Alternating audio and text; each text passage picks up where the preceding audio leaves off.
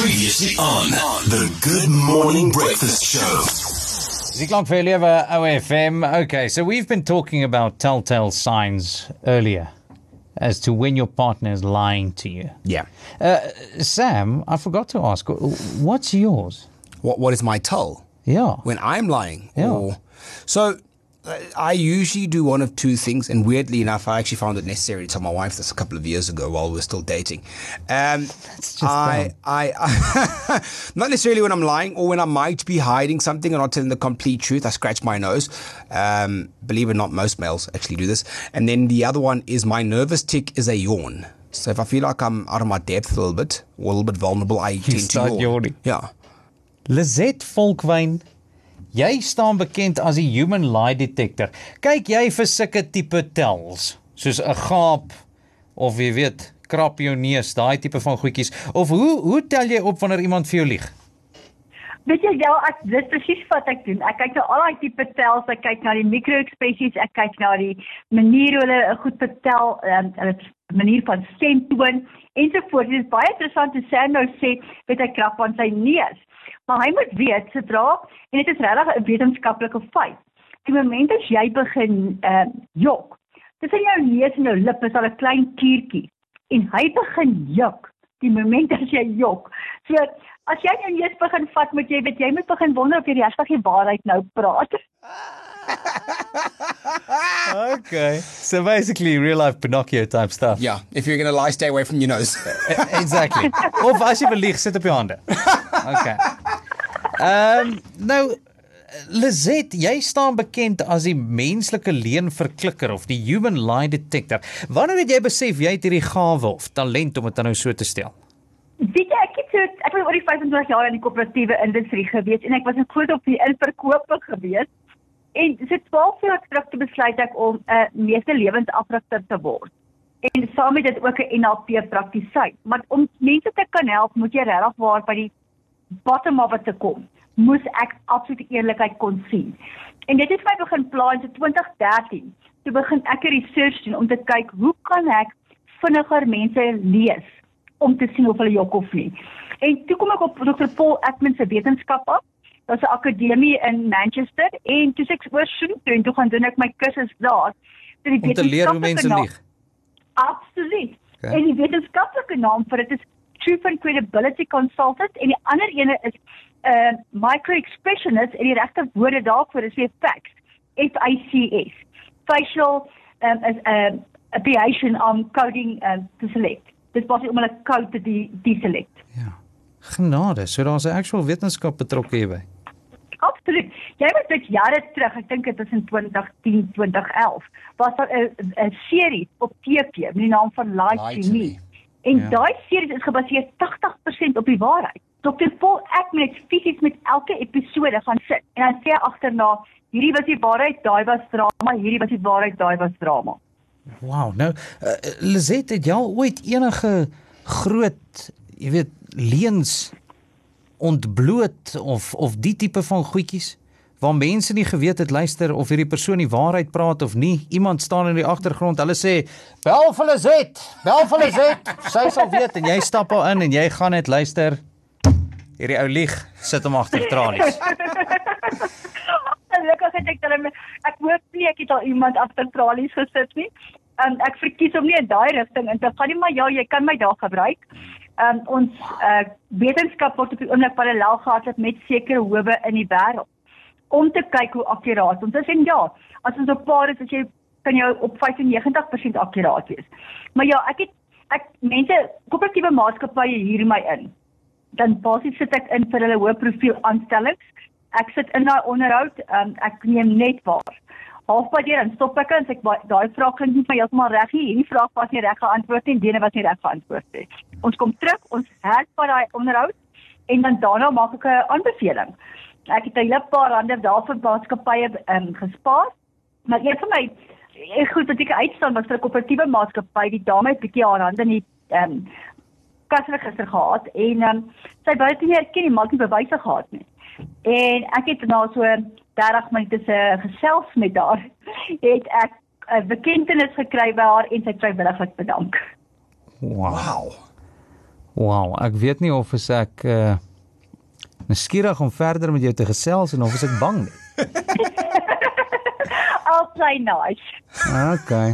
Okay. Wat's meer akkuraat, jy of een van daai polygraaf toetse? Ek gaan die antwoord is ook vir almal maar antwoord. Die poligraaf en my metodologie is Ah. baie dieselfde. Ons werk op verskillende is net verskillende metodologieë. Ons albei wil op die einde die waarheid kry. Ehm um, ek gebruik Die enigste geen verskil tussen jou en die polygraaf is die polygraaf wat nie siek verlof nie. ek het bitter min siek verlof gekry. Maar om terug te kom, die poligraaf mense, eh, die poligrafiste werk natuurlik met 'n masjien. Ek gebruik nie 'n masjien nie, ek fokus op die um, onderbewussyn wat vir my gaan vertel of jy jok of nie. Uh, Lizette, you mentioned a little bit earlier about the series Lie to Me. And one of the things that comes out of that series with regards to a polygraph is that it detects a spike in emotion but can't necessarily tell you what the emotion is. Would you be able to set apart that difference between, you know, what the emotion could be?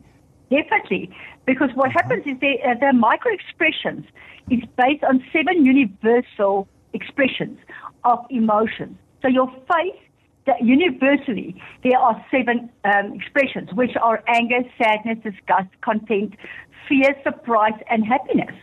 So the moment I'm going to tell you a lie, and my facial expression shows differently, I can pick up on which emotion is but just because of the way you've actually took your face and pulled it. Because just to give you an uh, uh, idea, so if you are show uh, effect of emotion of surprise, and it's longer than three minutes, or three seconds, then I know it's not the truth. You knew about the surprise long, long before the time. Because the surprise needs to move over immediately to either anger, happiness, or sadness. And if it doesn't, it means you knew exactly what's going to come. So if I had footage where somebody was, um, uh, so let's say a bank robbery, and we look at the footage of all the employees and their faces, but we look at one specific cashier where she does look surprised and overly surprised, and she keeps on being surprised of this burglary. We will have to question that, but she knew about this, and she's just trying to look um, surprised as well, like all the other employees. That's crazy. Lizette Fonkwyn op die klank vir lewe OFM. Die menslike leenverkrikker. I'm shocked. I love this. This is crazy. Okay, this is wow. Okay. Um Lizette nou watse wenke het jy? Nê? Nee? As ek nou dink my vrou of my pel of wie ook al lieg vir my, nê? Nee? Waarvoor moet ek uitkyk? Ons het vroeër nou gesê die klier in jou snavel en jou neus. Die begin nou 'n bietjie juk en die oomblik waar iemand aan hulle neus vat, wa! Ta! Hulle lieg. Okay? Die oomblik wanneer iemand Maar ook nou, Lizet, wag gou-gou, vraag, nê? Nee? Wat as ek besig is om die waarheid te vertel, maar ek ly aan intense hooikoors en ek moet aan my neus vat? Maar dit is presies wat ek jou net vir jou wou oordra. Mense moet besef, die elke teken wat ek as 'n voorbeeld vandag gebruik, kan jy nie as 'n isolasie gebruik nie. Okay. Ons kyk na 'n hele prentjie. Dit wil sê jou stemtoon, hoe vinnig jy praat, hoe stadig jy praat, en jou hande, jou jou skouers, jou voete, jou kop en jou expressions. Almal voel hulle moet so ten minste vir ons 70% van daai goed moet in sync en in lyn wees van 'n leen tel voor ek vir jou kan sê jy jok regtig. So jy kan nie vanaand net vir jou gaan gaan ja, hy toe gaan en sê, "Hoe's my man, as jy in jou neus krap, as jy in die moeilikheid." Dis min of meer hoe dit in my huis gaan. Ja. Dat jy kan nie dit doen nie. As ek nog nie gelieg het, dan vra sy vir my waaroor gaan ek lieg? Dit wat ja. Ja. Ja, is daarvan buite. So, jy moet jy moet heeltemal verstaan dat daar dis hoekom ek nie net op die lig kan gaan en 5 minute later kan sê jy jok of jy praat die waarheid nie. Okay. Ek het 'n basislyn van tussen 30 en 40 minute nodig om daardie hele assessment te kan doen as ek dit so wil sê. Maar daar's baie keer regtig 'n goeie tel wat jy baie vinnig kan uitket.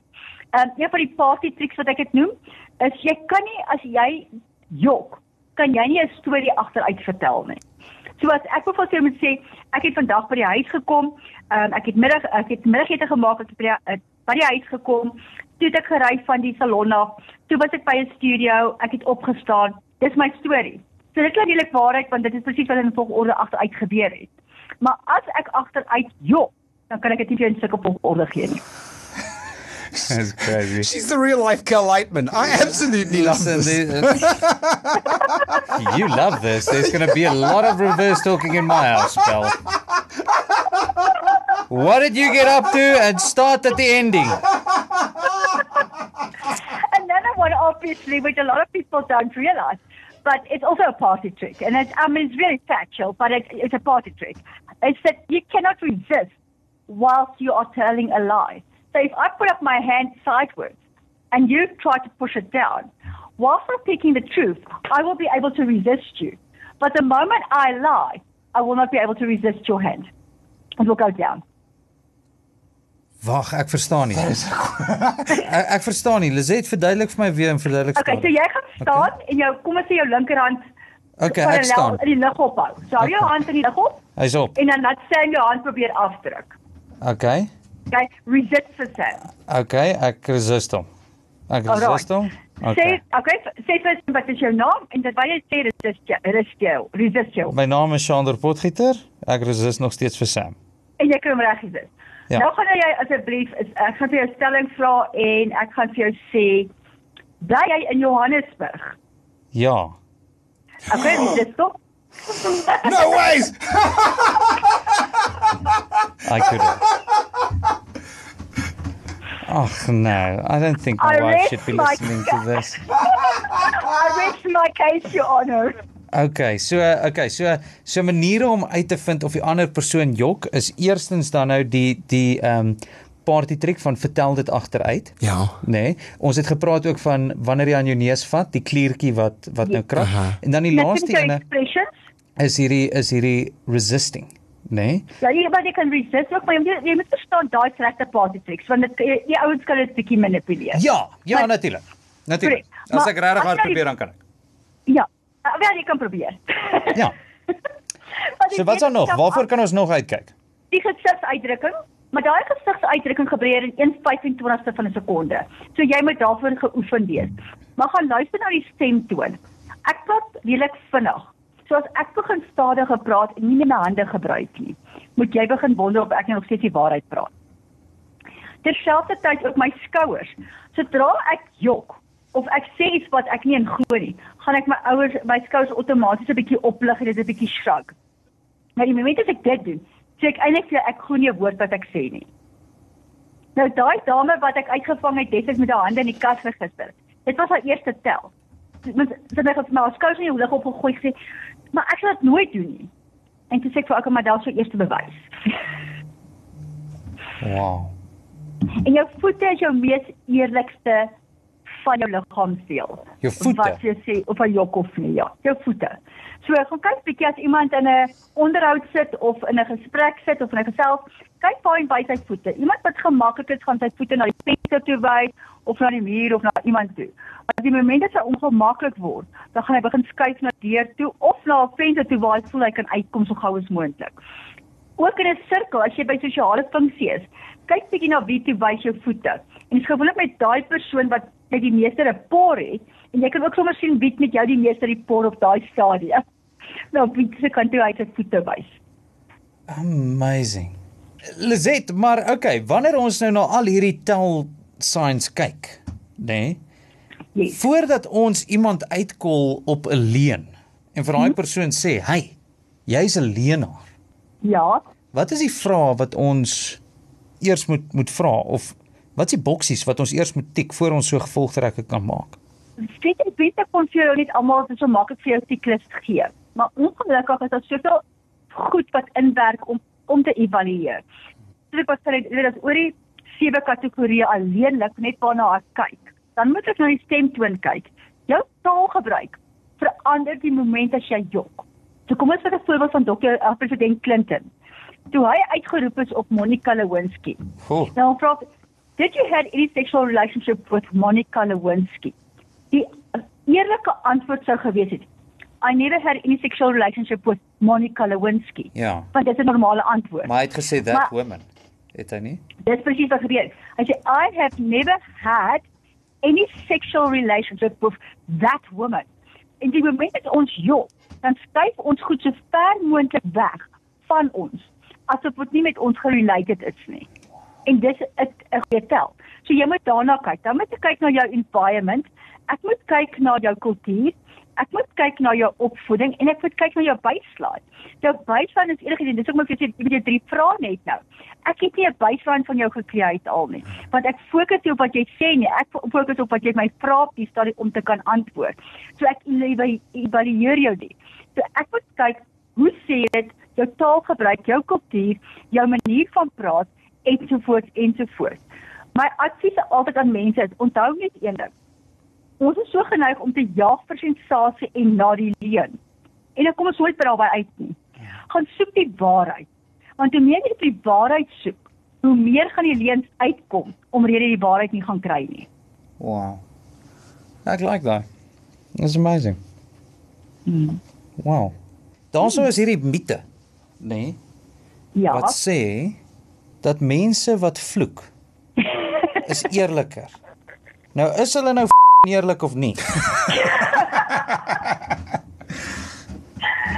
Definitief nie. Ek gaan jou so sê, dit hang af van eens van jou kultuur, jou kernwaardes. Jou kernwaardes bepaal ook hoeveel ek gaan jok al dan nie. Want as my kernwaardes nie oor taalgebruik en status gaan nie, kan ek maar my taal gooi en dit gaan niemand pla nie.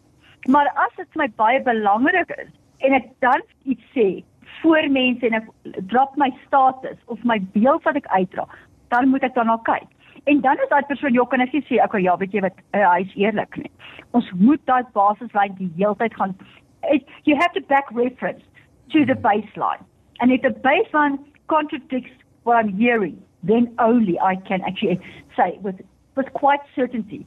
And just to give an idea, I mean, uh, you had to pass with 90% when we done our practical. They send us ungoogleable videos, which we had to evaluate, which was done through customs, etc.